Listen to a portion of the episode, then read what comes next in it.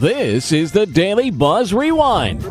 Word out half of us keep a $1,000 cash stashed away at home.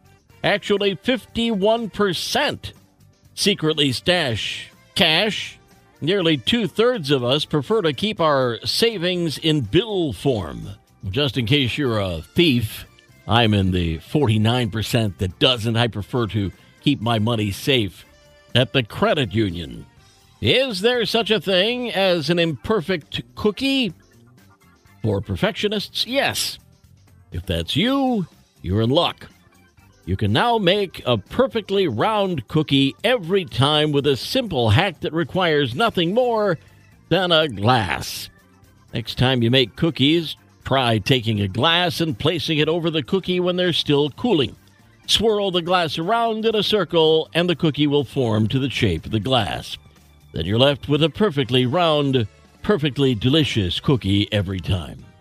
I feel like Giada De Laurentiis.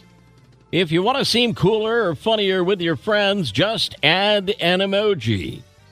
New study from Adobe finds 73% of people think adding emojis to your messages makes you seem cooler, friendlier, or funnier. Study also finds that emojis are no longer seen as unprofessional in the workplace, especially in remote environments. Emoji can usually create positive feelings between employees. Research finds 69% of workers believe that emoji usage improves likability, and 59% say they improve credibility. Emojis can help workers quickly share ideas, boost creativity, and make team decision making more efficient. Well, all right then. Here's your smiley face. We'll turn the page in 60 seconds. The Daily Buzz. This is the Daily Buzz Rewind. The British are trying coffee as fuel for buses. A company called BioBean is mixing oil made from used coffee grounds into a mixture of biofuels and using it to power London's double decker buses. It's part of an attempt to reduce London's pollution problems.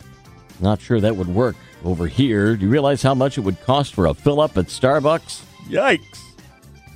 Here are a few random facts. Reading silently to yourself is a relatively new development. People have been writing and reading for approximately 5,000 years. But it's really only been socially acceptable to read alone and not out loud to a group for the past 300 to 400 years. Did you know our Do You Care Silly String was originally created in the 70s when a chemist was trying to invent an instant spray on cast?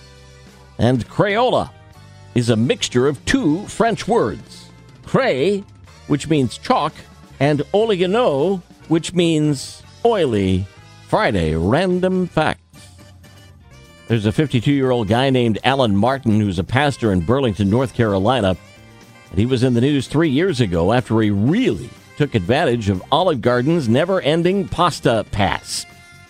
Now, if you haven't heard of that, it's a promotion Olive Garden runs every year where you can get unlimited food for eight weeks for a hundred bucks.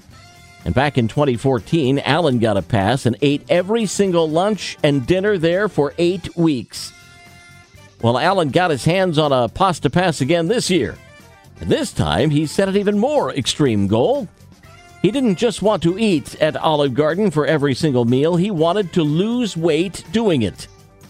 So we came up with some ideas for how he'd pull it off, like filling up on the ultimate salad, just eating the toppings off the pasta like chicken, not having sweet tea with his meals, and only getting one breadstick.